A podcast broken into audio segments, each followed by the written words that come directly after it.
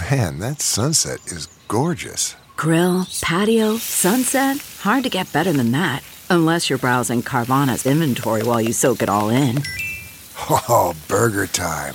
So sit back, get comfortable. Carvana's got thousands of cars under $20,000 just waiting for you. I could stay here forever. Carvana, where car buying meets comfort, meets convenience. Download the app or visit Carvana.com today. Reporter's Notebook. I'm Cami McCormick. Biden administration officials have repeatedly said the president is determined to keep the U.S. Embassy in Kabul open. It's a massive complex and heavily fortified, but that may not be enough to save it now. With thousands of troops heading back into Kabul to help evacuate hundreds of embassy personnel, it's anyone's guess how long that facility will be up and running. And if it closes, so does an important diplomatic channel to search for a peaceful ending to a situation quickly spiraling out of control.